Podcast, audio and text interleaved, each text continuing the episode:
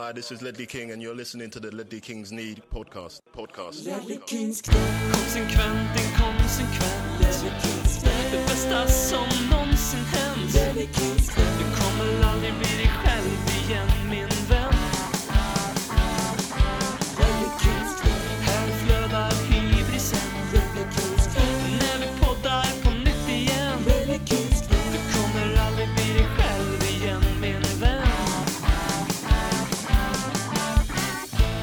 Du lyssnar på den inte alls bittra podcasten Ledley Kings knä. Billigare än terapi, roligare än knark. Det här är radioteatern om det liljevita champagneruset i norra London, Tottenham Hotspur. Vi säger väl grattis till Jonas Schrevelius, förlåt för uttalet, som vann valfri produkt ur våran shop.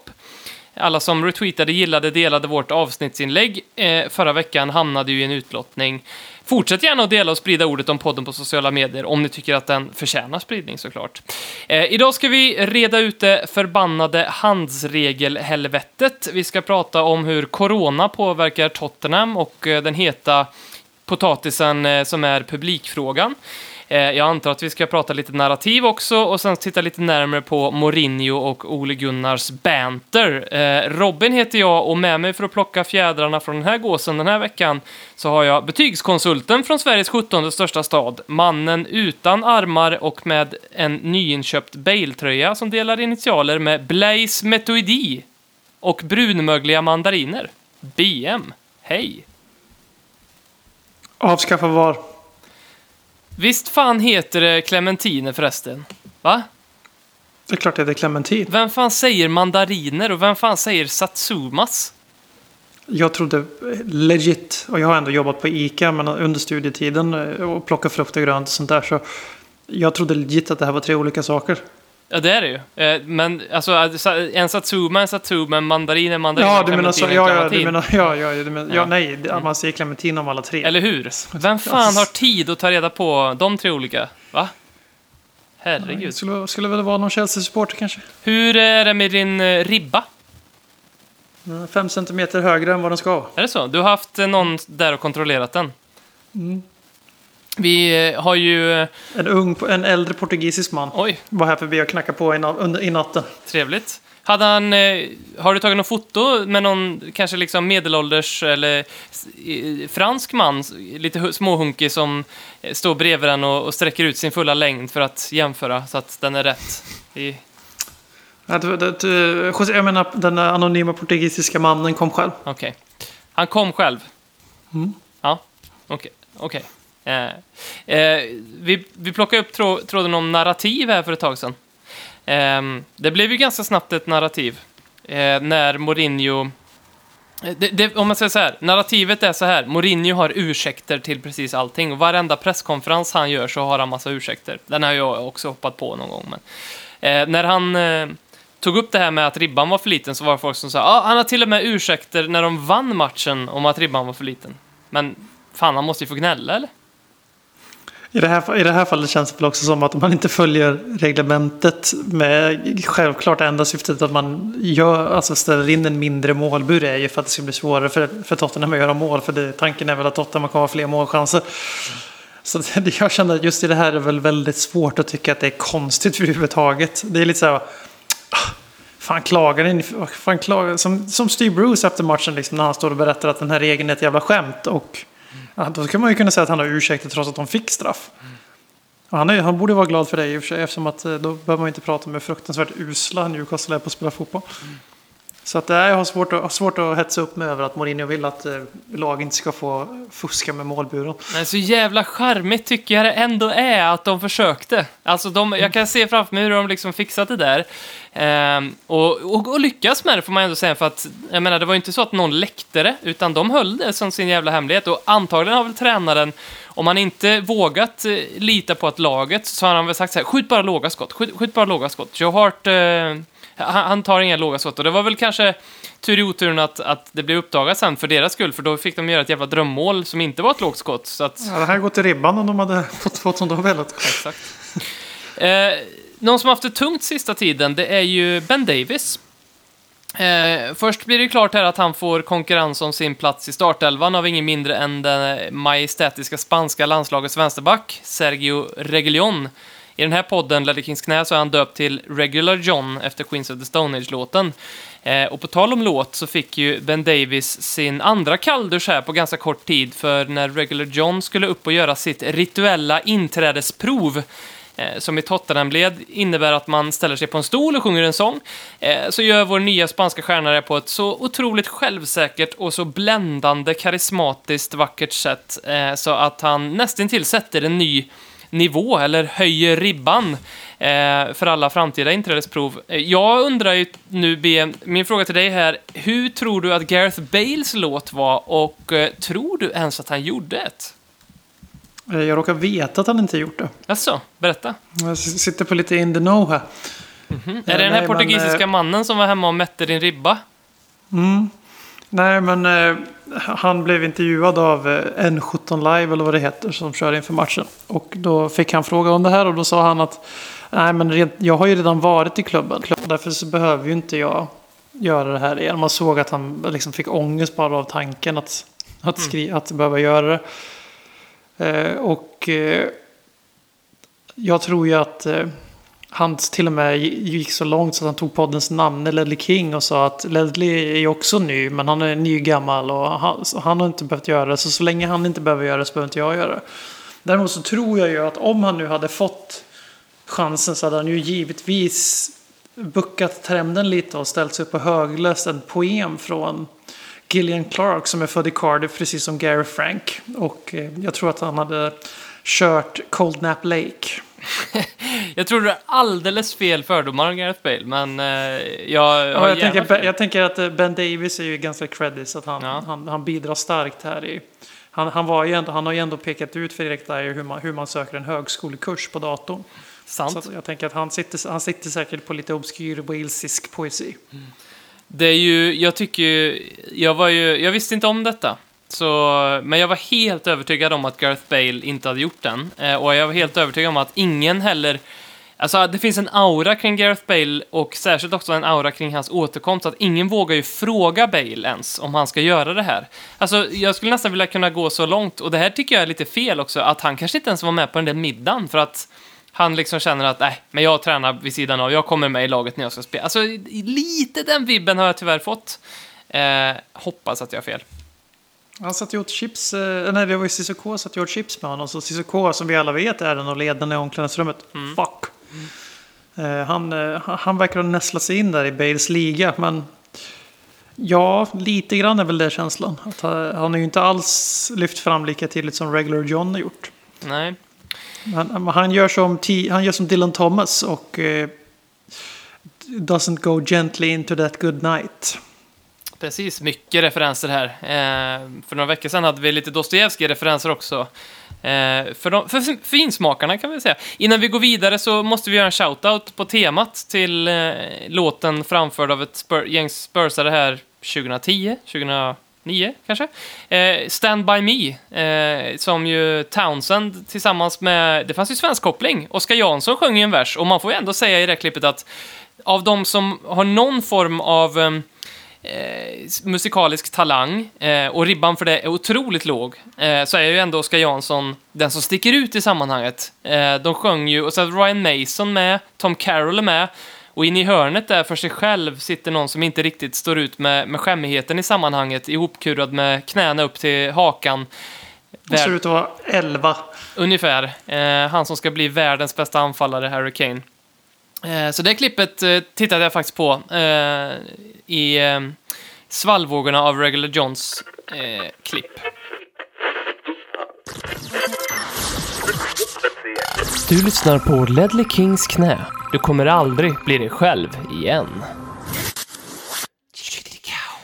Något som är mer oklart än deklarationen, det är ju den förbannade handsregelhelvetet. Eh, och jag tänkte jag skulle ge ett försök här nu till att förklara det här nya förbannade handsregelhelvetet. Det är inte enkelt och sen ska du få BM ge din reaktion på hur den tolkades i just matchen mot Newcastle.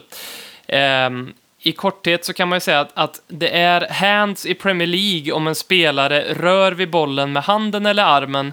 Eh, och det som är hand eller arm i just England och i Premier League är ju då allting under armhålan Eh, och neråt. Eh, och rör man vid bollen eh, i det här området samtidigt som man gör sin kropp onaturligt större, eh, jag tycker att det är lite lustigt. Eh, alltså pausar vi bara här, alltså hur man med sin egen kropp kan göra sig själv onaturligt större. Det är ju intressant, men det, så, så står det här då. extra hänsyn ska man ta om en spelare är på väg att ramla när han träffas av bollen eller om bollen gör en ricochet eller studsar på ett onaturligt sätt nära spelaren. Eh, så då kan man förstå redan nu att om allt det här ska tas hänsyn till så kommer ju domare att behöva titta på varupriser till leda. Eh, och alla domare genomgår ju också en granskning efter varje match där de helt enkelt får poäng och betygsätts på hur väl de följer spelets regler. Så för domarna är det ett väldigt starkt incitament att, att följa just den här regeln, annars så riskerar de att få döma eh, i lägre divisioner faktiskt. Eh, många har frågat varför inte VAR granskar situationen, frisparkssituationen som Newcastle får. Eh, och här tycker vi någonstans att det, det den stora missuppfattningen finns med VAR, för eh, visst, det är inte frispark, och, och, och det, men det tydliga svaret är ju att VAR används inte i Premier League för den typen av situationer, punkt. Eh, utan det är ju bara mål, målsituationer, offside, straffar och felaktiga röda kort där, där, där VAR används. Eh, så felaktig frispark eller felaktigt inkast eller det där var inte hörna, det, det, sånt kommer inte VAR ehm, eh, titta på. Kan man ju tycka vad man vill om. Personligen så måste jag nog ändå säga att det känns väl ganska bra. Det ska man, det ska man vara jävligt glad för med tanke på att vi snittar fem VAR-granskningar per match den här säsongen ja. jämfört med bara i våras slash sommaren. Precis, det skulle ju så bli... Så du kan tänka dig hur det skulle bli alltså. Det skulle bli lika upppackat som en eh, piñata på en kokain i mexikansk svensexa. Eh, vad är din reaktion på hans situationen i Newcastle-matchen? Ja, att, eh, av många anledningar. Det är ju inte hans. Alltså, det är ju, som du, alltså, man ska ju även ta hänsyn till om spelaren blir till exempel knuffad. Vilket där blir jättetydligt av den. Jag, han inte se, jag vet inte vem spelaren är. Men, eh, någon spelare försöker ju, som de alltid gör, liksom screena honom. Eller försvarare. Och precis som försvarare screenar anfallare för att de ska inte kunna gå på bollen. Eh, när han hoppar upp så får han en knuff i ryggen. Eh, vilket gör att han hamnar lite fel. Sen är han ute och flaxar med armen. De, de letar ju efter den här straffen. Det är väl tredje situationen som de skriker efter straff på kort tid. Eh, och det är, ju, det är väl det vi kommer komma in på men, kanske. Men det är ju det som är det riktiga, eh, riktiga varningstecknet med den här nya handsregeln. Så den här, just den här delen är ju ny. Förra säsongen införde man ju det här med att det, allting är hands i offensivt läge så länge det nuddar en arm. Och inget tydligare exempel finns ju när Lucas Mora blir nedsparkad bakifrån. Får bollen sparkad i armhålan från ungefär två centimeters avstånd och det blir frispark till Sheffield United istället för mål till Tottenham. Vilket är fortfarande det mest hårresande eh, VAR-beslut jag har sett. Eh, av alla fotbollsmatcher jag har sett. Eh, Fakt faktiskt kanske inte längre i och med att Manchester United fick en straff efter matchen var slut, men det är en annan diskussion. Eh, och eh, den här handsregeln är ju, alltså, det känns helt ärligt talat som ett missriktat försök att få in typ mer mål i fotbollen. För det är bara att kolla, det har varit 25 straffar i Premier League redan den här säsongen. Eh, jag tror snittet gör så att man skulle slå förra säsongens straffar med över 100 straffar den här säsongen. Och slår, alla, nej, slår Premier League-rekord med över 100 straffar. Mm. Och då får vi ändå räkna med att Manchester United slog Premier League-rekord i straffar förra året. De verkar ha fått så här, pröva på ett år tidigare med nya straffregeln eller något sånt där. Mm. Så de kommer att få en 40 straffar den här säsongen om de ska fortsätta på det här sättet. Och eh, det som man blir så förbannad på här är att precis som i Champions League-finalen och precis som Andy Carroll här Alltså ja, enligt regeln är det hans. Eh, och Moses Sissokos är ju liksom, det är ju straff 10 av 10 gånger med den här nya tolkningen. För att han, han står ju och pekar bort från, ja, gå och ta den där gubben typ och gör sig jättemycket större och så siktar man ner på handen. Även om man bollad eller annat på mittplan om, om han inte hade träffat handen då. Eh, men här i det här fallet, vad, vad har där? Han får en knuff, eh, han går upp i del med Carroll. Som är en mikromillimeter ifrån att vara offside. Sån hade ju varit offside, men det kanske bara är för att Premier League är rasistiskt, vad vet jag. Eh, och eh, oavsett hur man tolkar den här jävla regeln, för jag har också läst Premier Leagues eh, definition av den, så är det ju inte straff. Det är det man blir, förbannad över. För att ja, den träffar honom på handen. Ja, han, den är ju utanför kroppen så han blir lite större. Men liksom han blir ju knuffad. Bollen kommer från en jättekort yta. För det ska också vägas in i beslutet. Liksom, hinner spelaren liksom påverkas för huvud, eh, påverka situationen för huvudet? Ja, det gör ju inte Eric Dyer. Och sen, ja, VAR går ut. Man ska gå ut, för det, du har helt rätt i det. VAR ska ju bara användas i clear and obvious. Som alla gör narr av, med all rätt. Eh, och många skriker efter VAR på det sättet. För det finns ju ett svartvitt. Man kan ju använda VAR svartvitt. Man kan ju ha VAR för allt. Eller så kan man ha att, som jag föredrar, att VAR ska bara höra av sig till domaren när ett allvarligt tydligt fel har begåtts. Tyvärr med regeltolkningen som den är idag så ska de ju då ringa domaren vid det här. För att enligt reglerna skulle det vara straff. Men eh, fotboll är ju en bedömningssport, alltså en tolknings... Alltså man bedömer ju, bedömningen är ju tolkningar. Det är därför man betygsätter domare efteråt. Det är därför ibland Premier League går ut och säger där gjorde vi fel. Som de gjorde två gånger när det gäller Tottenham. Negativa beslut förra året tror jag. Men jag kommer ihåg 100% är att Kane inte fick straff mot Bournemouth. Vilket ju var också katastrofalt uselt.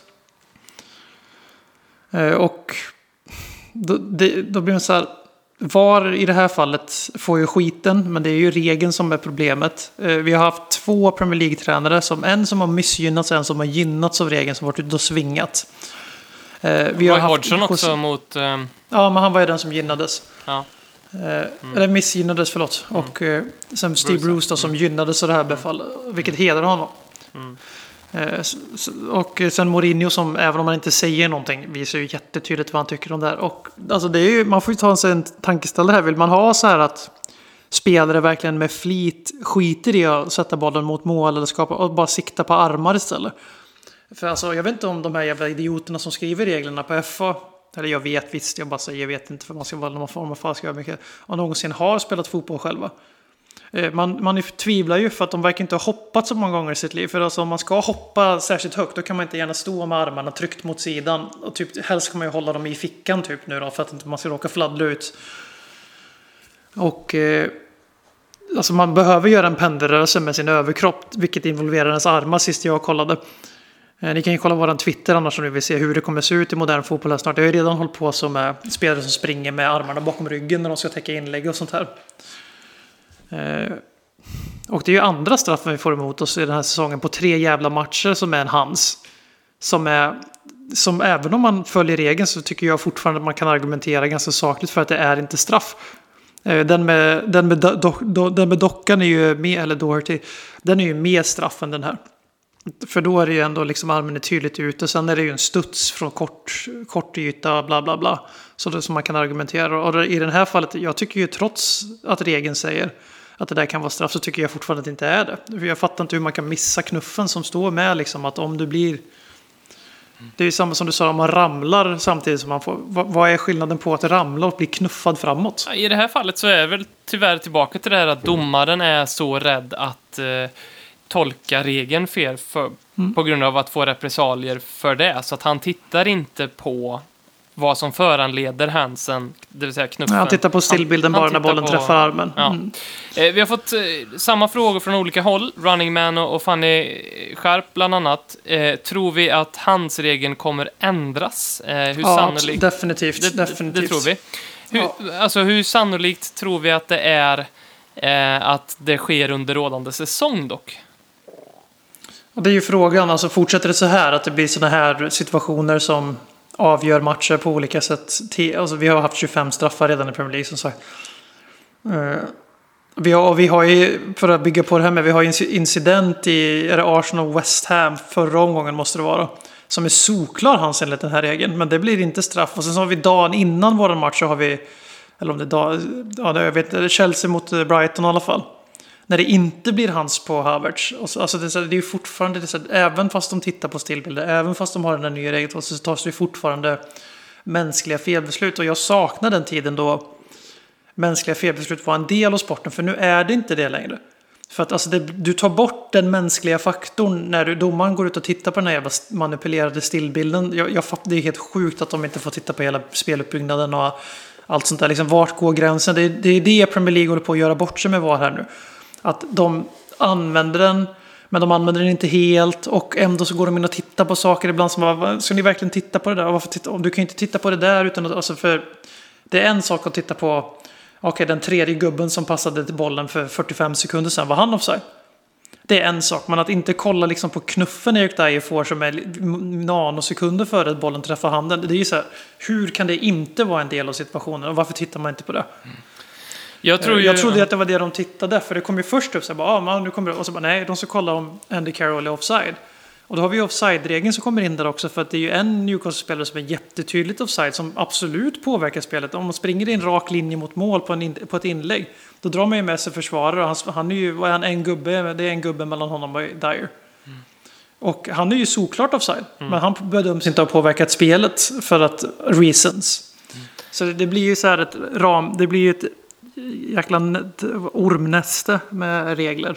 Jag tror ju inte att eh, FA, det är ju faktiskt inte FA som instiftar reglerna utan det är något annat, eh, jag kommer inte ihåg vad de heter nu, men det är ju i tätt symbios med FA i alla fall och det är väl egentligen bara teknikaliteter. Vi kan tänka mig att eh, eh, det där går hand i hand. Det är samma gubbar, samma medelålders, eller strax över medelålders gubbar med vita, vitt hår och, och framgångsmagar som beslutar om allting och jag tror just därför att det inte kommer att ske en förändring under säsong. Det är för Nej, att det, här förbund, det här förbundet är alldeles för stolt ehm, eh, och, eh, och för konservativt eh, för att medge att de har fel på en sån här sak. Ja, men det här är ett förbund som sätter Gareth Southgate som manager för att liksom, det är det absolut mest bekväma de kan göra. De är skitnöjda med det jävla beslutet. Det har kanske gått ganska bra också, men då skulle jag aldrig de vill ju inte vara ute och flaxa, för det, och det är ju givetvis pådrivet av eh, engelsk media.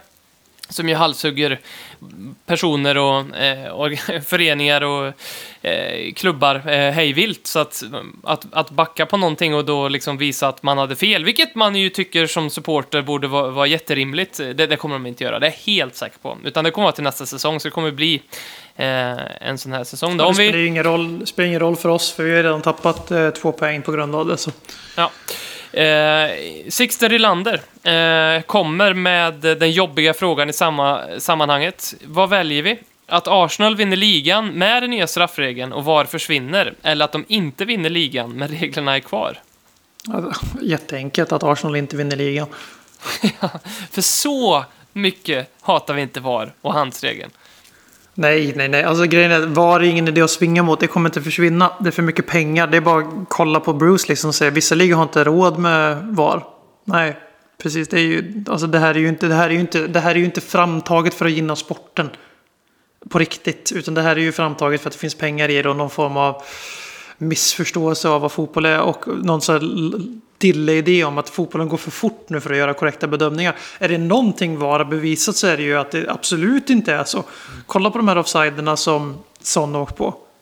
Är det konstigt om man missar dem eftersom man kan inte ens se stillbild i tv-skärmen på slow motion fem vinklar att det är offside. Mm. Då är det ju inte offside, det är jätteenkelt.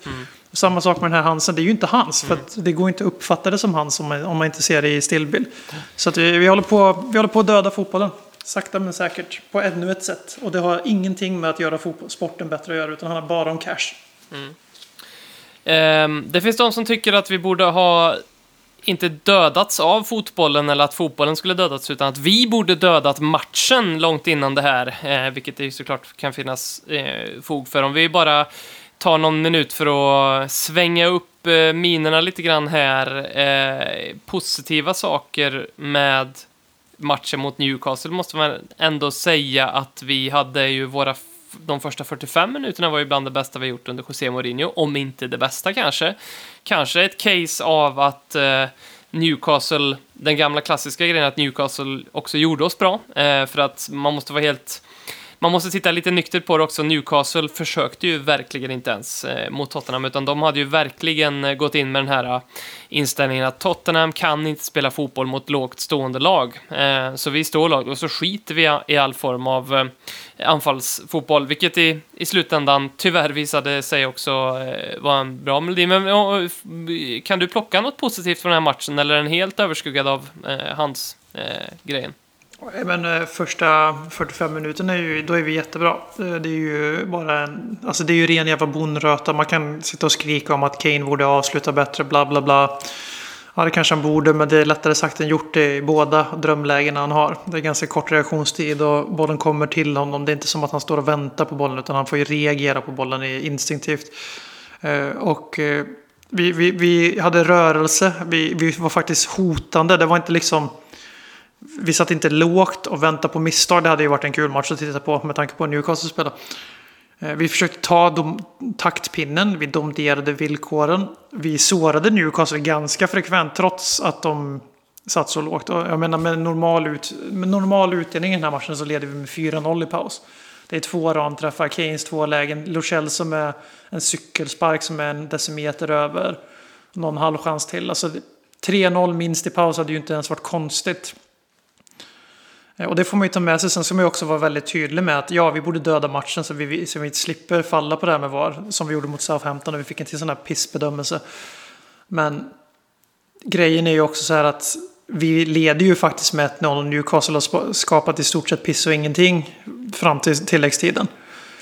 Och ja, vi kanske inte ska sjunka ner och sätta oss i knät på Loris i slutet för vi behöver ju inte. Alltså det, eh, men eh, samtidigt är det så här också att det är en viss psykologi. Vi har spelat ungefär 12 matcher på 11 dagar. Och ska göra fyra matcher på sju dagar nu.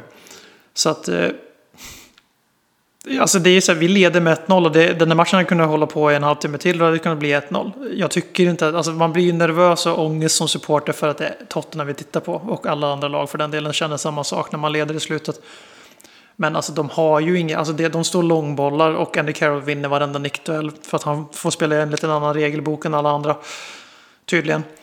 Eh, och eh, alltså det finns inte så mycket att anmärka på. Det är verkligen i min bok det enda som tar poäng ifrån Tottenham är regel, regel, regeln om hands. Alltså det, det är en helt, helt okej okay match där vi är riktigt bra första halvlek och vi verkligen kontrollerar matchen andra halvlek med några få undantag. Och, och ibland som supporter så kräver vi för mycket perfektion. Alltså det är så här, oh, hur kan vi låta dem börja eh, skapa chanser och lägga... Men vad fan, det är, det är Newcastle vi möter. Det är, liksom, det är ett Premier League-lag i fotboll. Vi, vi ville ju tydligen köpa han Callum Wilson. Det var många supportrar som ville ha. Vi förväntar oss att han ska inte kunna göra ett skit mot Eric Dyer och Davison Sanchez i 90 minuter. Liksom. Det var en bra match och vi blir rånade av en regel. Det, har, det finns inte så mycket negativt att säga om matchen egentligen. Förutom just bedömningen. Så man, man får ta med sig det, man får tänka stort. att Det här förhoppningsvis var början på någonting snarare än att någonting som knäcker oss som det kanske hade varit tidigare. Och det första beviset på det får vi väl se på ja, torsdag då eftersom vi förmodligen vaskar Carabao. Ja, eh, vi kommer till det. Eh, hur spelschemat ser ut nu, för det är ju eh, ja, väldigt mycket matcher i... Det är som NHL-laget Tottenham Hotspur Hawks.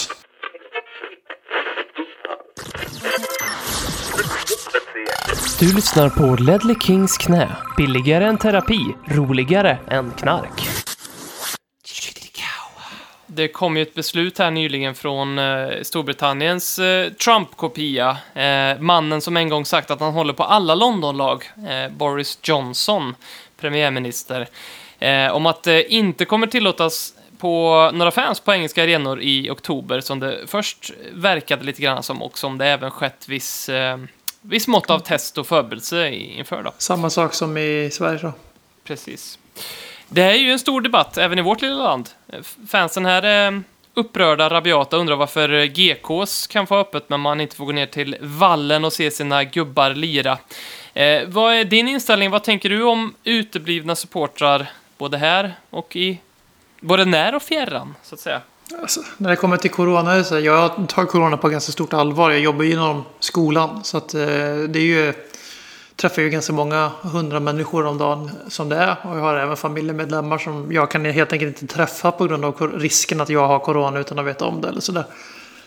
Eh, så för mig är det så här liksom, jag är ju jag skulle väl i alla fall säga att jag är kategori ståplats om man skulle gardera ihop sig. Jag vill ju självklart se ståplats full med tifon och bränningar och alla sådana där saker. Men det här är en pandemi som vi inte sett ett lika av sen spanska sjukan som den slarvigt, väldigt slarvigt kallas från 1917 eller på, kring första världskriget där. Och det är bara att sitta ner i båten och vara tyst. Alltså det, det är en sak, alltså jag kan förstå att man reagerar på att typ GKs och sånt får ha in så mycket folk.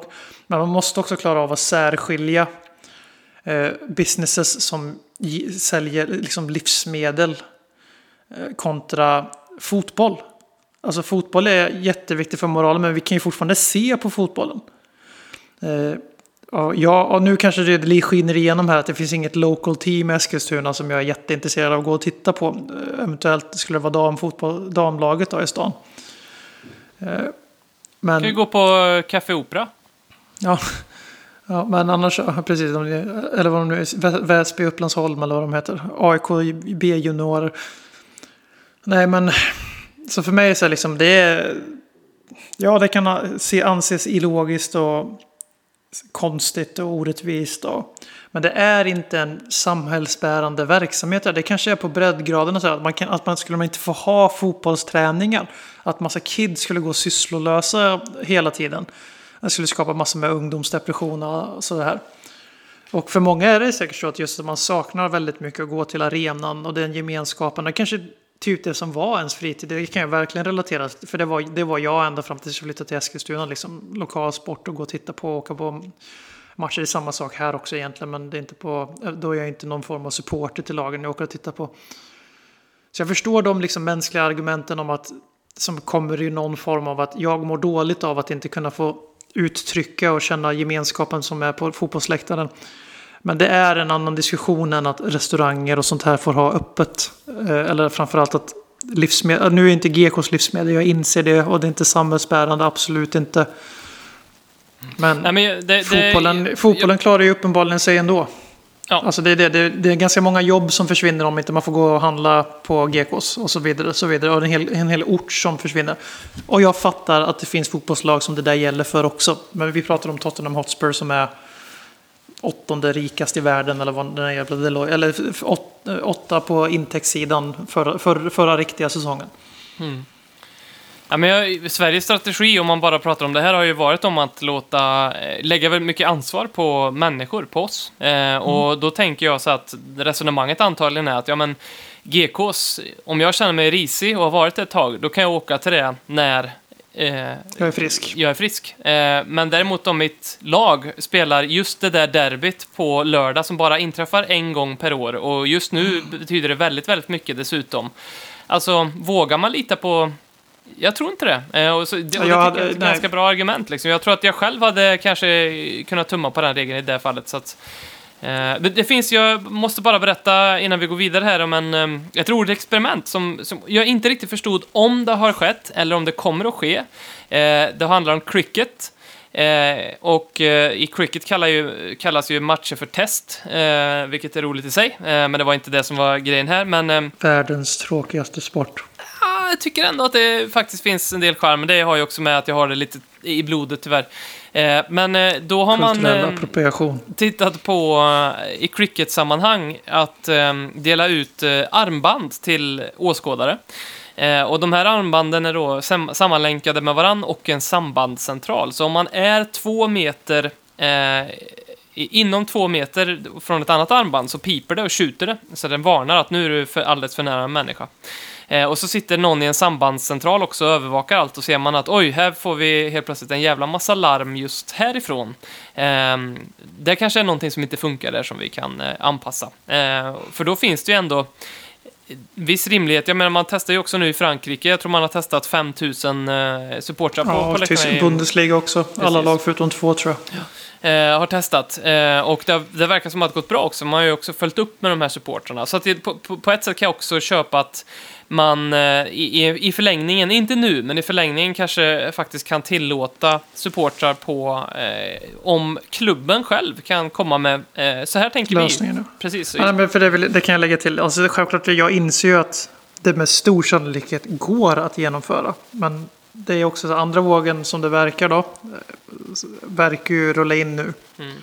Det kanske inte är precis nu som vi ska lägga krutet på att få in, fotbolls, alltså få in fotbollssupportrar igen. Länder som redan har hunnit att utveckla ett system som Tyskland och Frankrike. Fine by all means, kör på. Och det har varit ännu fler. Danmark har varit långt. Det var till och med under omstarten av förra säsongen som det var publik på läktaren där. Och så vidare. Men jag förstår om politikerna Eh, Eh, just nu här 28 september är det idag va? 29? 28? Ja, 28. Eh, att man kanske känner att nej, vi, vi skjuter den bollen en, må en månad framåt. För det, vi måste se så att samhället inte behöver liksom smälla igen igen. Före vi börjar utforska. Man får, ja, man, min poäng korthet. Ha förståelse för att andra saker är viktigare just nu än att gå på fotboll. En kortis jag vi också ska titta på är eh, hur Tottenham står sig och har stått sig och kommer stå sig i coronakrisen. Jag, jag tycker ju faktiskt personligen att det finns ett case man kan bygga på att kalla Tottenham för coronans bad boys lite grann. Eh, vi var ju eh, först med Newcastle ut med att permittera våra anställda, något som vi vi givetvis sen backade på. Eh, vi permitterade 550 personer, vilket innebär att eh, de då skulle få 80 procent av sin lön eh, betalad av skattebetalarna i tre månader. Och det här beslutet kom ju samma dag som Tottenham redovisade sina ekonomiska siffror. Där kunde man läsa att vi för typ tredje, fjärde säsongen i rad gjorde rekordvinst och gick ekonomiskt bäst av, av alla lag i, i Premier League. I den rapporten kunde man dessutom, eh, om inte det var nog, att liksom, här har vi gått och tjänat en jävla massa pengar, men vi ska ändå ta skattepengarna och betala våra anställdas löner med. Eh, skulle man också läsa att Daniel Levy betalat ut en bonus till sig själv på runt 30 miljoner kronor 3-4 miljoner pund eh, för färdigställandet av arenan. Eh, och eh, vilket då, man, om man räknar lite grann, så mer eller mindre skulle ju de 30 miljoner kronorna kunna täcka alla 550 anställdas löner i, i tre månader. Så att det var ju ytterligare lite eh, svidigt sådär. Eh, och beräkningen är ju att Tottenham kommer tappa ungefär 2 miljarder i omsättning fram till nästa sommar på grund av intäktsbortfall då, primärt på grund av det här med att supportrar inte får komma till arenan. Jag vill bara göra en passus här. Vår omsättning, om inte det hade varit corona, alltså så mycket pengar Tottenham får in, inte tjänar utan får in, eh, ligger ju ungefär i paritet med Beijer Bygg i Sverige. Eh, vi hade, jag, tror att vi, jag tror jag kollade upp att vi och, och kom fram till att vi hade varit, om Tottenham hade varit eh, ett företag i Sverige så hade vi varit ungefär det 190 eh, eller runt 200 största företaget i landet. Då får man lite perspektiv på att Ehm, det känns ibland som att fotbollsklubbar kan vara typ de största jävla företagarna och businessen i världen. Men när man tittar på faktiskt de, de faktiska siffrorna så är ju eh, en fotbollsklubb eh, ganska liten då. Inget ont här nu till Beijer Bygg såklart, eh, för de går ju också dessutom som, som vi eh, väldigt bra. Eh, och sen också nu för att tackla det här eh, intäktsbortfallet så har vi, så har vi lånat eh, typ 2 miljarder, inte riktigt. Ehm, av Bank of England till räntan 0,5 procent. Eh, det skulle jag också vilja låna 2 miljarder för om jag fick. Eh, hur tycker du att eh, Tottenham har stått sig eh, och står sig i coronan? Har ditt förtroende för Livio Company ändrats? Ja, med tanke på att vi gör vår största och mest ambitiösa transfer-sommaren någonsin samtidigt i stort sett så är det ju Mm. bara lyfta på hatten. Och där har ju varit ganska, det, än så länge, folk glömmer ju bort det, men vi än så länge har vi inte lagt ut särskilt stora pengar. Eh, men eh, jämfört och relativt med fotbollsvärlden. Men eh, det ryktas ju vara mer på gång. Eh, Och eh, det kan ju sticka i ögonen lite, men det där är ju viktigt att säga vid varje tillfälle att de 175 miljonerna var ju också, alltså 175 miljoner pund då, eh, från Bank of England, var ju också med, mot ett löfte att de inte skulle användas till spelarvärvningar och så vidare, utan till, just till arenadrift och alla så här andra större frågor. Eh, så man får ge honom mycket väl godkänt, det finns ingenting annat att säga och det är även om vi inte värvar en anfallare, även om det självklart skulle ta bort udden av det fina. Eh, då får man vara mer taktiskt flexibel eller kalla hem Troy Parrott eller något sånt där.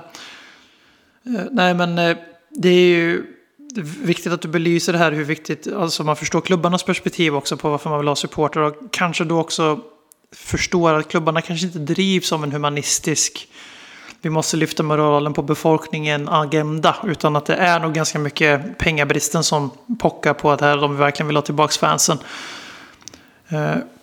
Och eh, man får, ju ta, man får ju verkligen man får ett litet uppvaknande när man hör hur liten klubben är utan sina matchday revenues och sina alla andra saker som händer. Liksom. Eh, matchday revenues är sammanfattning på det. Jag vet inte varför jag sammanfattar det en gång till. Matchdagsintäkter säger vi. Eh, så det är viktigt att belysa. Men klubb, jag, jag känner mig inte det minsta orolig för klubbens ekonomi. Och jag tror inte jag skulle vara kapabel till att känna mig orolig för klubbens ekonomi så, så länge som den är liv i rattarklubben, Trots corona. Men eh, Du, du var, det kommer ju det blir svårt. Jag har svårt att se om vi tänker att det här skulle räcka säsongen ut. Som det blir som i Allsvenskan som inte är så långt ifrån att ha spelat en hel säsong utan publik. Ja, då kan det nog bli lite utförsäljning om inte det blir Champions League. För att har- klubben ska gå runt. Vi pratar ju om eh, moral eh, här. Det kanske öppnar Pandoras ask här eh, och öppnar liksom eh, ett tre timmar djupt eh, fördjupande tankesmedja här. Men eh, man håller ju gärna fotbollsklubbar till lite högre moral än vad man gör företag i näringslivet. Absolut. Vilket jag tycker är okej. Det är många som under den här krisen har tyckt att Ja men vadå? Eh, det är klart att Tottenham måste få permittera sina anställda och sköta om sin business. Eh, det skulle vilket annat företag som helst ha gjort. Eh, vilket är sant. Och jag menar, i ett börsnoterat företag som inte håller på med fotboll så måste man ju känna sina aktieägare. Men det, det jag tycker är konflikten i fotboll, det är ju att fotbollen i sig har liksom utnyttjats av de här pengakåta företagen som vill tjäna pengar på det och, och det håller inte längre. Vi säger ju det nu, vill vi ha det så att Macclesfield, Charlton, eh, Plymouth, eh, Bolton, att de, ska, ja, att de ska gå under eh, för eh, Eh, att de inte klarar av den här tiden nu, medan vi ska liksom klappa oss på bröstet. Kolla, vi gjorde två miljarder i vinst förra året. Vill vi ha en elitvärld helt plötsligt, där liksom folk som har levt hela sina liv eh, och där klubbar betyder precis allting, där fotbollen bara försvinner på grund av att de inte har pengar, medan man helt plötsligt i andra änden av landet spelar fotboll med de allra bästa spelarna i världen. Alltså det, det är här någonstans, nu tycker jag det ställs på sin spets och därför tycker jag man borde kunna hålla fotbollsklubbar moraliskt ansvariga också. också, också. Eh, och jag tycker det var Det väldigt... att kolla. Det, det, jag måste bara säga, jag tyckte det var väldigt bra det vi gjorde mot Leighton Orient. Ehm, det är rätt eh, att vi... Den matchen blev inte av för att de hade 15 spelare eller 17 spelare, hur många som helst, med coronasymptom. Vi gav då de eh, pengar som skulle täcka intäktsbortfallet från, från tv. Sen är jättebra. Och däremot så tycker jag ju det är förkastligt. Jag menar, jag är bara i ett IT-företag. Ifall, ifall någon av våra branschkollegor säger att vi går dåligt nu, ja men vi hjälper er lite här. Eh, ni får lite pengar från oss. Det tycker jag ju, alltså, varför skulle man göra det i den världen? Men i fotbollen tycker jag att man kan göra så. Det tycker jag verkligen.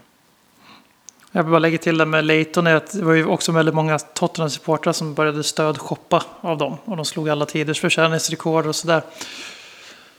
Eh, Så det var fint, men samtidigt så här, man, vi lev, du, för att illustrera din poäng. Vi, Tottenham plockar in Sergio Reguilon och Gareth Bale på ett monsterkontrakt. Även om vi betalade cirka 40-50 procent, lite olika uppgifter. Det är fortfarande 3 miljoner kronor i veckan. I veckan. Eh, Oavsett ja, minst. Eh, samtidigt som Leighton Orient typ går på knäna och nästan går under på grund av att den här matchen inte blir av. Så man säger det är okej att förvänta sig mer åt fotbollsklubbar. Mm. Bara på den liksom, så här, det är jävla viktigt med integritet och the, the, the charm of the, the magic of the FA Cup och alla så här små puttenuttlag som gör en magisk resa som är ganska sällsynt nu för tiden, by the way.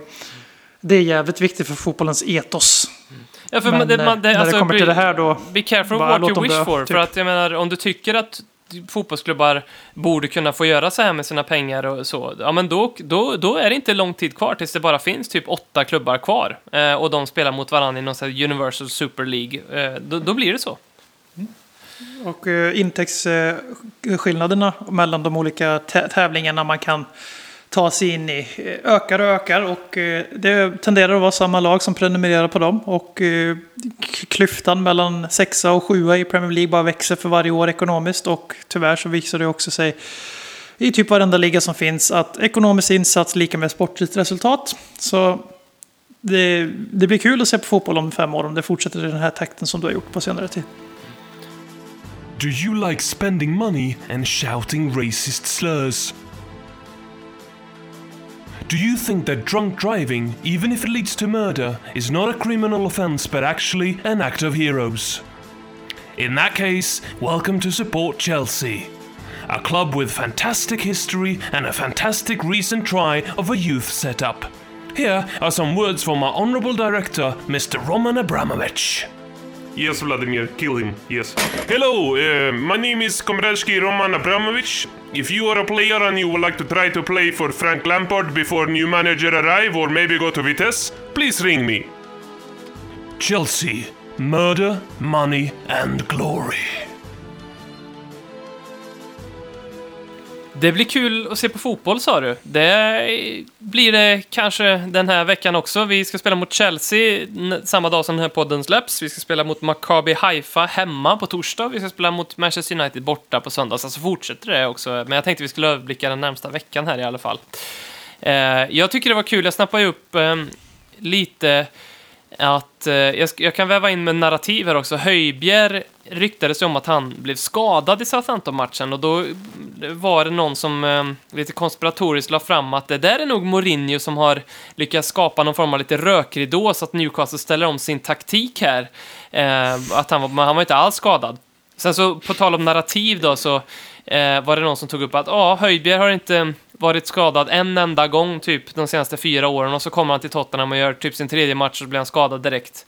Eh, men, eh, och, och nu finns ju det ryktet, jag ska knyta ihop det med att nu finns ju det ryktet med att vi tog ut Sonny i, halvtid bara var för att vila honom, eh, men att vi vill nu skapa en liten fake-ridå eh, här nu om att han skadad så att Chelsea ska tänka på ett annorlunda sätt och så haha, så står han där likväl eh, på tisdag eh, och attackerar.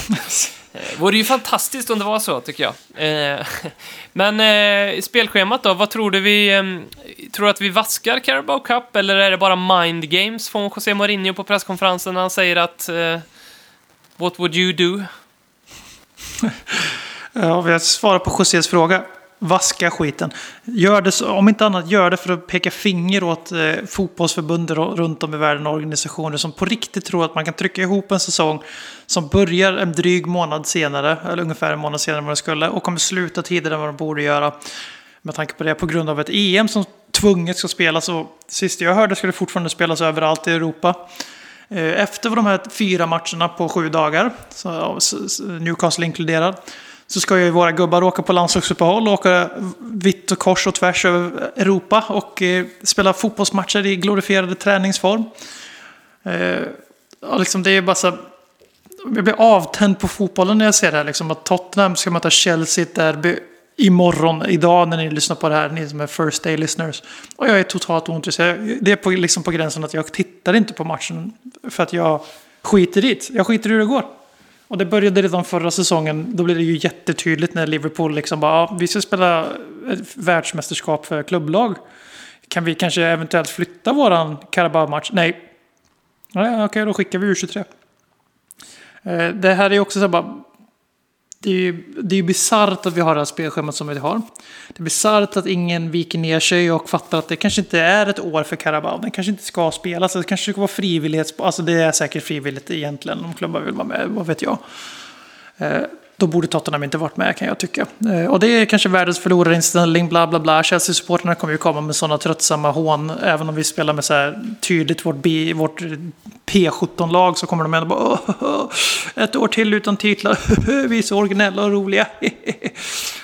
Eh, men vaska skiten bara. Skicka ett pekfinger till ringfinger, vad heter det, mellanfinger.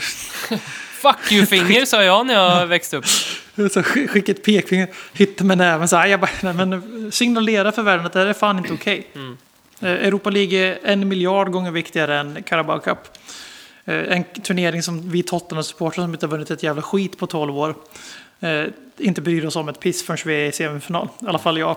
Eh, vaska skiten. Gör inga mind games. Spela inte två, som jag tror att det kommer bli, två halvroterade elver. Eh, där ingen av dem är det starkaste laget men inget av dem kan heller sägas vara att eh, VO på förhand 11. Det är vad jag tror kommer hända. Eh, men gör det bara Mourinho. Alltså skicka in Sirkin, ge alla, skicka in Tanganga om man kan spela alla de här killarna. Och så bara skit i hur det går. Alltså visa fotbollsvärlden att någonting, får fan, någonting måste give för att det här ska funka. För det här är, för det är omänskligt. Alltså det, är så här, det här är professionella fotbollsspelare som behandlas som någon jävla form av maskiner bara för att de råkar ha fotboll som yrke. Så ska de spela under helt andra förutsättningar än vad som är på något sätt sportsligt trovärdigt. Eh, och eh, så ska man liksom sitta och låtsas som att fotbollen startade upp igen i coronakrisen när den var som värst på grund av sportslig integritet. Nej, det har bara med pengar att göra. Det är det som jag är så trött på. Karabao Carabao Cup Cup har ju blivit en fars lite grann. Alltså, att den ens finns vanliga säsonger tycker jag är på gränsen till tveksam. Varför ska vi ha två kupper? Eh, det finns ju historiska skäl till det, men, men det gäller liksom inte längre riktigt att FA-cupen ska vara den som är lite charmig, för där är precis alla lag i hela Storbritannien, eller hela England då, som ingår av FA, välkomna att delta om, om man vill. Eh, och ligacupen ska vara för alla lag som ingår i någon av ligorna, men nu för tiden så Alltså, eh, när har typ Morecamb varit uppe i semifinal av FA-cupen liksom? Eh, eh, Ligacupen börjar ju kännas, eller Carabao Cup börjar ju kännas som en sån här turnering som du säger som helt plötsligt, åh fan, vi är i semifinal, hur gick det till? Jag har ingen aning, vilka hade vi i kvarts? Jag vet, alltså den, den bara är där helt plötsligt. Men jag tycker det är jävligt talande för sporten att Eh, Mourinho till och med i en presskonferens sitter och säger att Maccabi Haifa-matchen är viktig. Och det säger han inte med sen en knytning till vad kul det vore att vinna den titeln, utan pengarna vi får ifall vi kravalliserar oss till. Och då förstår man ju direkt att här har ju Daniel Levy varit jävligt tydlig. Eh, att så här, du sk- vi ska dit, så här, vaska gärna Carabao Cup, vilket också för att återknyta på ditt argument här om sportslig integritet. Hur jävla mycket sportslig integritet har vi ifall det är liksom sådana beslut som klubbar tvingas att ta av ekonomiska skäl vart de ska satsa, inte för att de vill vinna turneringar. Alltså, det känns ju jättekonstigt.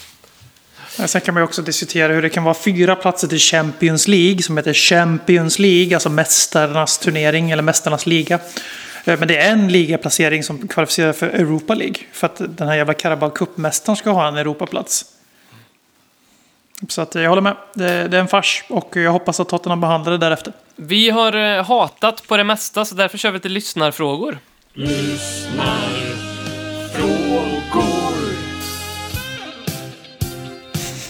Vi har fått en fantastiskt bra fråga från Karin.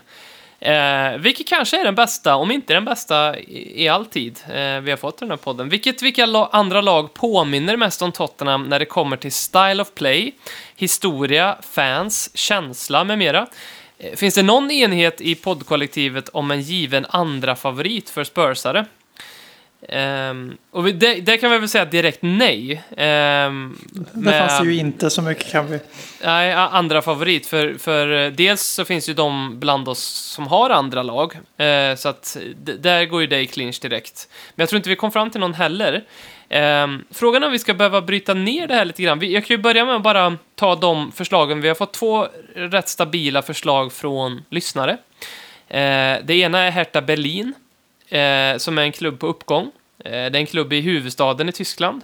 Eh, det var länge sedan de tog titlar, vilket ju gäller för typ flera hundratals lag, men också för oss och Hertha Berlin. Och sen finns ju också Jörgen Klinsmann-kopplingen eh, med Hertha Berlin. Sen vad Hertha Berlin har för style of play eh, har jag absolut ingen jävla aning om. Jag kan också ganska lite om deras historia. Säkert någon nazism eh, någon gång, eh, sådär. Eh, Real Betis eh, var det andra alternativet. Gillar den ganska väl för att de är andra laget i staden. Ehm, Sevilla är ju det givna första laget, de som tar alla titlar. Och så Real Betis, Betis lite mer de här charmörerna. Vi tog ju Giovanni Lo Celso därifrån. De är liksom den här nästan-klubben. Eh, de får ha stjärnor ett tag, men sen så försvinner de. Och de är liksom precis där och nafsar på topp fyra. Eh, har du något bra förslag på vilken som är ett lag som påminner mycket om Tottenham? Eh, Tottenham är ju ett lag som är en väldigt stor klubb historiskt, alltså lång och anrik historia. Det kommer från ett storstadsområde. Eh, man har en tydlig tanke eh, om att man ska spela fotboll på ett visst sätt. Det finns många lokala rivaler. Och man, man, är, man är en gigantisk fisk i stora världen, men man är inte den största fisken inhemskt. Eh, man är ganska, väldigt ofta med i Europa. Vi hade ju en mörk period på 90-talet och eh, som skvalpade över en bit in på 2000-talet. Men senaste 12, 13, 14 åren har det varit Europaspel. Eh, konsekvent och ganska långt i inhemska kupper och ganska bra sportsliga resultat även i ligan på senare tid. Och det är ju mer en klubb som återvänder till sin till sin eh, naturliga plats. Och det skulle bli en så kallad sovande jättesave på FM eller Fifa. Och det är ju Tottenham och då kan vi liksom bara rabbla upp klubbar som Dortmund, Sevilla, Betis. Betis gillar jag, Lyon i Frankrike om man bortser från de åren de vann ligan sju år i rad eller vad det var. Eh, vad har vi? Italien, Roma, Lazio kan vi inte säga på grund av de otroligt tydliga ideologiska skillnaderna. Eh, och eh, kanske ett Inter till och med. Alltså det är den typen av klubb. De som är, det är en väldigt stor klubb men de är inte störst. Och de är ganska, det är safe att heja på. För att eh, man är, blir inte anklagad för att vara medgångare. Men man är, man är egentligen medgångare för man kan ju lika bra heja på Millwall. Och liksom, inte om man har ideologiska incitament. Men jag vill koppla det här till ett reportage i Offside från 2016. Där Johan Orenius försöker rationellt välja ett favoritlag i vuxen ålder. Han är före detta Arsenal-supporter tyvärr. Så att jag förstår hans mycket, mycket rimliga beslut att hitta något vettigare än han är i vuxen ålder.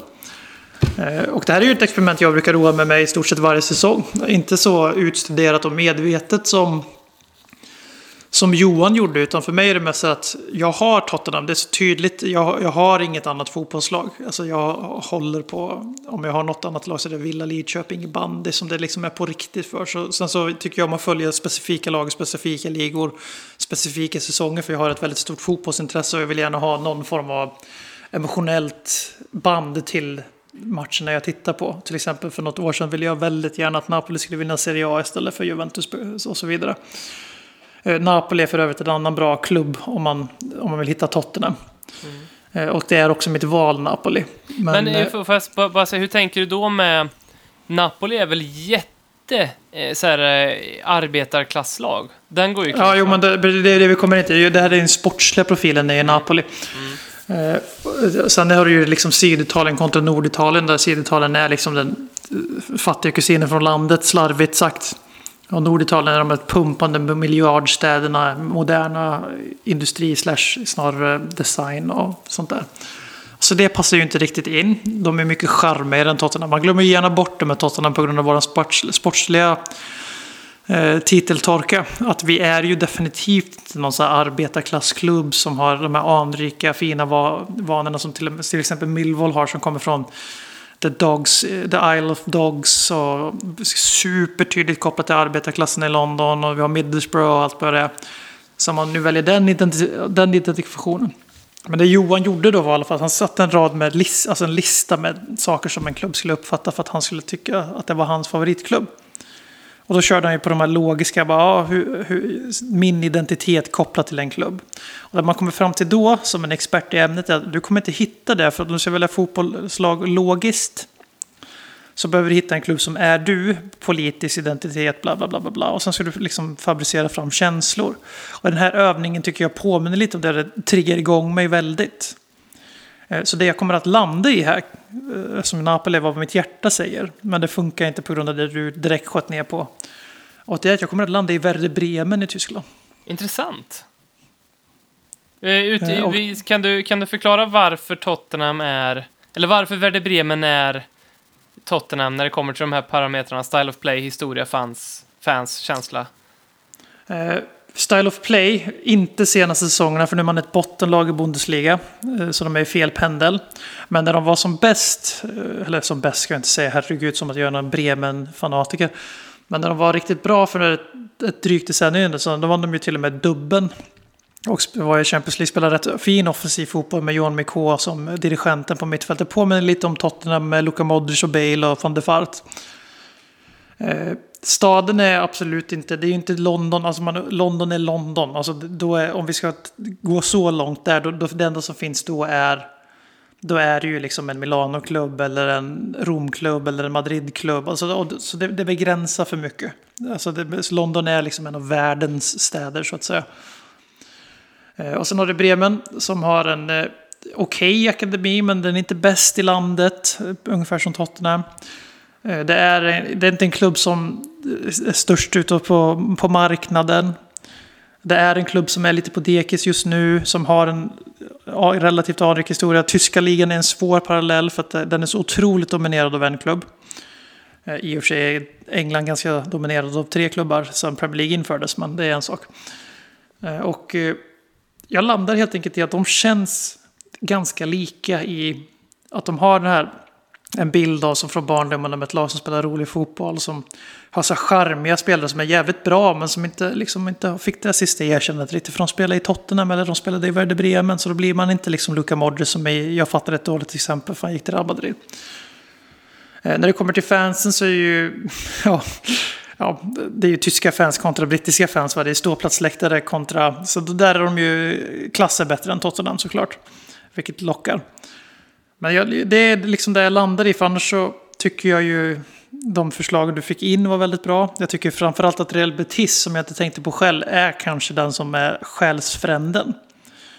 Eh, men eh, jag kan inte argumentera för Real Betis när det inte var mitt eget svar. Så jag landar i Werder Bremen och uppmanar alla Tottenham-supportrar att haka på tåget här nu när de förhoppningsvis klarar sig kvar i Bundesliga för rekordgången 41 säsonger i rad. Det är också väldigt Aldrig eh, blivit Tottenham. degraderade. Vi är ju en av de enda klubbarna som inte har blivit nedflyttade från Premier League än. Och Premier League menar jag givetvis från säsongen 92-93 när den hade sin första. Men eh, jag har eh, också ett eh, W-lag eh, som jag landade i. Eh, Säger känns du inte West som att... Ham så lägger jag på. Nej, nej ja, då, hade, då, då hade vi lagt ner podden för all evig framtid. Ehm, nej, och som jag inte uppmanar att, eh, lyssnare hålla på, eh, av skäl ni kommer förstå. Sen har inte jag gjort lika mycket research som du, eh, utan jag har snarare, jag har fallit, har jag insett, för den här eh, biasen som man kan hamna i när man försöker bevisa någonting, att man hittar hur jävla mycket bevis för sin sak som helst. Men, när man, men jag har inte försökt motbevisa det här, för om jag försöker motbevisa det här så kanske jag hittar en grej som gör att hela skiten faller. Men Och ko- den- ko- kolla mitt Napoli-exempel exempelvis. Men är inte de typ jätteförknippade med arbetarklass? Bara jo. Precis. Så att, eh, jag har fallit i den här klassiska gropen om, om att eh, så. Så jag har kopplat samman. Det, det man kan säga är att jag har hittat likheter mellan oss och Wolverhampton. Eh, dels då liksom att eh, det finns... Eh, det första jag gick på faktiskt var att det finns ett litet unikt stråk i våra namn. Det finns bara en Wolves. Det finns absolut inte bara en Wanderers. Det finns ju Bolton och Wickham och sådär. Det finns ju bara en Hotspur. Och det tycker jag ändå är en grej. Det finns en Wolves. Ehm, och sen så just för Napoli-exemplet då, båda två av de här klubbarna, ingen av dem bildades ur just industriella revolutionen som så många fotbollslag gjorde, eller från arbetarklassen så, utan även Wolves kom, precis som vi, eh, av ett gäng skolpojkar. Eh, så, och så var det också på något jävla vänster en cricketklubb involverad. Um, och sen så kan man faktiskt också lägga fram, man kan bygga det här caset lite starkare genom att Wolverhampton faktiskt har periodvis varit det som vi tycker är the Tottenham way när det kommer till briljant jävla fotboll framåt, eh, men en supertydlig akilleshäl. Det finns inget försvar, eh, till exempel. Eller en, som många av våra eh, finaste profiler och som många så här, typiska fotbollsspelare vi verkligen tycker, han är Tottenham. Ja, han har bländande passningsspel och fantastiska finter, men han super för mycket på fritiden. Eller, men han är lite småfet så han orkar inte springa. Eller, men han, han orkar inte försvara. Typ Rafael van der Fart, Glenn Hoddle, Gascoigne, Ledley King med sitt knä. Det finns ju hur många sådana som helst.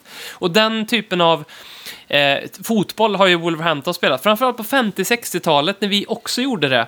Eh, då vann ju Wolves en jävla massa grejer och man sa att man var bästa fotbollslaget i, i hela Europa. Så därför landade jag där. ehm, I Wolverhampton. Spännande. Eh, Vi, rekommenderar starkt våra lyssnare att skjuta på med exempel. Och eh, jag nominerar, jag nominerar ett till och det är Valencia, men då är det mer ytliga eh, likheter. Om jag bara går på känsla. Om jag bara går på känsla. Det är jättemånga som lyssnar på det här i Sverige som kommer att bli besvikna nu. Men då vill jag ju ändå, då tycker man kan bygga ett case på Hammarby. Ja, så är det faktiskt. Jag, jag tycker Definitivt. faktiskt att det finns, eh, jag vet att det är många som håller på AIK och Djurgården som, tycker, som kräks när jag säger det. Jag vet, jag förstår det. Men jag tycker ändå att det finns Men mer. skjut på, skjut på med både alltså, europeiska lag som är mest lika Spurs. Vi kommer ihåg det quizet vi gjorde när vi var, när vi var tot, Spurs, Spurs Gladbach. Poddens lag här under Bundesligas tio dagar i rampljuset. Riktigt fint. De tog ju Champions League-platsen bara tack vare oss. Njuter av det än idag. Eh, Men eh, så de är väl kanske en shout också. Det verkar ju Kevin Bader tycka och det får man ju ändå lov att säga. En ganska trovärdig källa. Men skjut på med era europeiska lag som är, påminner om Tottenham på något sätt. Och eh, ta ställning i debatten om svenska lag, för det tror jag kan bli, det tror jag kan bli hett. Det enda som är med Hammarby är ju att i- vilken jävla håla som helst du åker runt i Sverige eh, så kan du hitta tre, tre, saker. Den ena är att du kan hitta ett systembolag. Den andra du kan hitta en Hammarby-supporter och sen kan du också hitta en Leksand-supporter, för de finns också överallt. Men det stämmer ju kanske inte riktigt med England, eh, för där är det liksom eh, Tottenham nej, inte lika utbrett. Eh, Robert Folin, eh, som är vår arbetsgivare, eh, han som äger det där kontot på Kanarieöarna som hela den här podden bygger på. Och ja, som vi inte behöver sticka under stol med att vi gör den här podden är för att vi vill tjäna väldigt mycket pengar och att vi tjänar väldigt, väldigt mycket pengar, att vi är ekonomiskt oberoende för all evig framtid. Han har skickat in en fråga och det är, hade Harry Redknapp gjort det bättre eller sämre med samma trupp som vi har nu? Här vet man ju vad chefen vill att man ska svara och jag säger att han hade gjort det bättre. Jag var inne på också att han har gjort det bättre för att, du vet, jag har aldrig spelat poker. Eh, men när typ några kompisar som spelar väldigt mycket poker frågade mig, ska du inte vara med en kväll? Eh, då sa jag, nej, eh, för jag har typ aldrig spelat, jag, jag kan inte. Och då sa de, det är just därför du ska vara med. Därför att det finns ingenting svårare för en etablerad pokerspelare att spela mot än någon som inte kan någon, någon som helst form av pokertaktik överhuvudtaget. Och det är just därför jag tror att Harry Redknapp skulle göra det bra, för att fotbollen är så otroligt mycket mer taktisk bara idag jämfört än vad den var för några år sedan med Harry Redknapp. Och det enda Harry Redknapp skulle säga till de här spelarna är att gå ut och spela fotboll. Och det skulle vara så jävla svårt att frejda sig emot om man är pepp när man övertänker allting, eller Mikael Arteta som försöker övertänka allting så som Pep hade gjort det till exempel. Så att det, det hade funkat skitbra tror jag. Ja, det, finns, det ligger något i det. Ehm, Harald Viginder undrar om Mourinho och Ole Gunnar Solskjärs beef är på riktigt. Definitivt. För de eh, som sitter som frågetecken, vad, har, vad, är, vad är beefen? Ja, som, jag vet inte, det, Ole Gunnar fick väl jobbet efter Mourinho. Eh, och han ses ju som att han har gjort det bättre än Mourinho, vilket är skrattretande. Eh, och rent objektivt alltså. Spelmässigt kanske, vad vet jag. Tittar inte så mycket på United. Reagerar mest på alla straffar de får. Eh, och eh, vi hade den här klappen på huvudet efter att vi fick stryk av United på Old Trafford som jag tror att Mourinho har liksom utskriven på väggen hemma i sitt sovrum. Sitter och kastar pil på Ole Gunnars huvud. För en disrespect. Och sen nu den senaste vändan i sleven är väl det här med att Ole Gunnar gjorde sig lustig över att Mourinho har varit ute och vevat om stolparna och ribborna. Vilket är helt obegripligt och ganska småsint att ta upp efter man har stulit en seger mot Brighton med sådär 45 000 miljarders procent hjälp av VAR. Verkligen, verkligen. Eh, Och det är det som visar att, eh, han att Mourinho finns på Ole Gunnars mind. Eh, Mourinho, jag, jag ska vara ärlig, det kan ha varit att han fick en riktad fråga, men det klippet jag såg flyga förbi, då fick han inte en riktad fråga om Mourinho, utan han bara tog upp det av någon anledning. Eh, Mourinho fick ju en riktad fråga om Ole Gunnar, varpå han då och det här med hans kommentar om ribban och vad han då liksom passar på att påpeka att ja, det finns nog bara en regel Mourinho bryr sig, eller Ole Gunnar bryr sig om och inte ska förändras, det är att straffområdet inte ska bli mindre. Utan om det var upp till honom skulle han nog helst göra straffområdet större för att Manchester United får ju så mycket straffar. Det sista sa inte Mourinho, men det fattar, läser man ju in. Och här älskar man ju Mourinho. För den är ju... Den är, för. Jag kan säga det, Ole Gunnar fick ingen Mourinho-fråga. Han tog upp det helt oprovocerat. Nej, det, det var, det var Fråga, så, så, frågan till Ole Gunnar var så här. Eh, oj, du, du, du blev ganska lättad över eh, ramverket, ramverket i den här matchen, för de hade ju typ 3, 4, 5 skottar i, skott i stolpen. Eh, Ja, just, just det. Så, ja, just Så det. att, eh, Brighton, det, yes. det tog han upp helt oprovocerat, Ole Gunnar. Men den här bantern gillar man ju fan alltså. Det här är ju en av de Det här är. Premier League. Det här är ju Wenger Ferguson. Liksom. Och det, här, Ja. det, det, är det här man vill att Premier League ska vara. De ska ju snipa mot varandra. Och vi, jävlar vad man hoppas att matchen lever upp till det. Mm. Och att vi, att vi faktiskt vinner en sån här match. Mm. Eh, Det var ju lite det man hoppades när vi tog in Mourinho. Alltså vi har vunnit stormatcher sedan han kom in. Men just mot lag som United, så här liksom, ta fram den, och Chelsea, Chelsea och United, ta fram den här jävla taktiska briljansen och sätt Det dit dina före detta arbetsgivare. Fy fan vilken jobbig vecka jag inser att det är för Mourinho nu. Eh, han har Chelsea där han möter Frank Lampard, eh, sin gamla eh, kompis som eh, triumferade över honom i dubbel bemärkelse förra säsongen. Och så möter han eh, Maccabi Haifa i Europa League, en match han verkligen måste vinna, eh, som vi vet, som vi pratade om förut, som är Daniel Levis, liksom, José, du måste ta det här på grund av pengarna. Eh, och sen på söndag har han eh, två, fått tvåla dit och få, få tyst på Ole Gunnar som eh, dels har retat upp honom med det här, eh, men som också tog hans jobb i United eh, och har fått den ja, hyllningen som du var inne på. Eh, för, så jag tror ju egentligen Mourinho, om han bara fick välja utifrån sina egna känslor så hade han ju liksom skickat in ja, Sirkin och Tanganga mot Maccabi Haifa eh, och spelat de två absolut största Definitivt. värven älvorna mot Chelsea och eh, United. Så vi får väl se. Eh, teorin Viktor har skickat in en fråga om Dyer hade utmärkt sig i division 3, södra Götaland. Um, det är ju en lite intressant liga. FBK Balkan leder ju den med en match mindre spelad än Malmö City. Eh, och det är ju en liga där det görs en hel del mål, strax över snittet för Premier League faktiskt den här säsongen. Det är 3,2 i snitt i division 3 södra Götaland mot Hur många, 2,9 straff, hur många straffar per match? Ja, det, det är bra att du frågar, för i senaste omgången så, så fick ju både Tomelilla och Högaborgs SK-straff. Ehm, och, och det har blivit en hel del straffar i, i, i den här ligan faktiskt, måste vi säga. Vi såg även ett rött kort här för Steven Gabriel när eh, Malmö City mötte IFK Simrishamn i helgen. Eh, så det är en ganska het liga. Jag, jag, tror inte, jag tror inte Dyer skulle passa in här, för det, för det ändra så skulle han hamna hamna i hand, handgemäng, vilket han gärna gör. Eh, alltså, tänk bara en sån sak ifall, vi, ifall Dyer skulle få spela mot Kulladals FF, där liksom Mario Albert Gloger som på tio matcher redan fått två röda kort i den här ligan. Eh, så jag tror att han skulle få det svårt, eh, för att vara uppriktig på din fråga, Viktor. Eh, Kalle Tulsten, vad ska vi göra med Lukas Mora?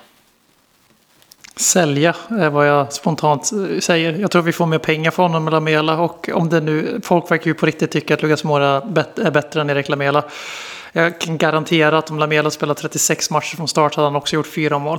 Men eh, det, det är en diskussion för någonting annat. Eh, sälj om vi får ett bud som är bättre än vad vi får på Lamela. Annars så är han ju faktiskt en helt okej inhoppare. Alltså det, det får man ju lov att erkänna. Och det gäller ju för all del även Koko och Steffe Berka. Även om jag börjar bli lite orolig för den sistnämnda. Ja, fan också. Bergwijn, vet inte riktigt. Han kommer, in, han, han kommer in man- fel lite grann liksom. Det är som att han... Vet, ja, han är verkligen ur form. Supermatch-otränad. Eh, vi ska runda av och vi ska göra det med eh, Expedition Paul Robinson. Eh, och då är det så här att den här veckan så kommer vi att eh, förkunna vilka fyra, eh, förlåt, vilka tre spelare som är i final av Expedition Paul Robinson. Eh, som ni vet så är ju redan Delia Lee och Erik Lamela där. Eh, Men i veckan hade vi en undersökning på alla våra sociala medier. På Facebook, på Twitter, på Instagram. Eh, där vi fick in, eh, ja, faktiskt närmare 500 röster allt som allt, när jag summerade allting. Eh, på vem som ni vill skicka till final i Expedition Paul Robinson av Giovanni Lo Celso, Min Son, Harry Kane och Jafet Tanganga. Och nu kommer jag läsa upp hur många röster sammanslaget som varje spelare fick från de här olika sociala medierna. Eh, så då kommer vi kunna fira då att en spelare här eh, har blivit, eh, får göra Deli Alli, Erik Lamela sällskap i finalen. Och sen efter det så får vi rösta. Eh, precis på samma sätt igen. Vem ni vill ska vinna Expedition Paul Robinson. Så det är det vi ska göra den här veckan. Okej. Giovanni Lo Celso. 135 röster. Häng min son. 141 röster. Nej! Mellanmjölk. Harry Kane. 119 röster. Så jag lyssnarna. Äntligen har ni fattat våran grej. Jafet Tanganga. 169 röster. Åh, pff, det är så fint! Otroligt! Va?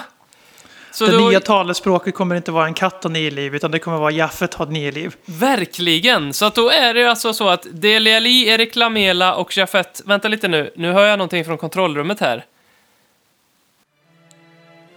Okej. Ja. Eh, ja, okej.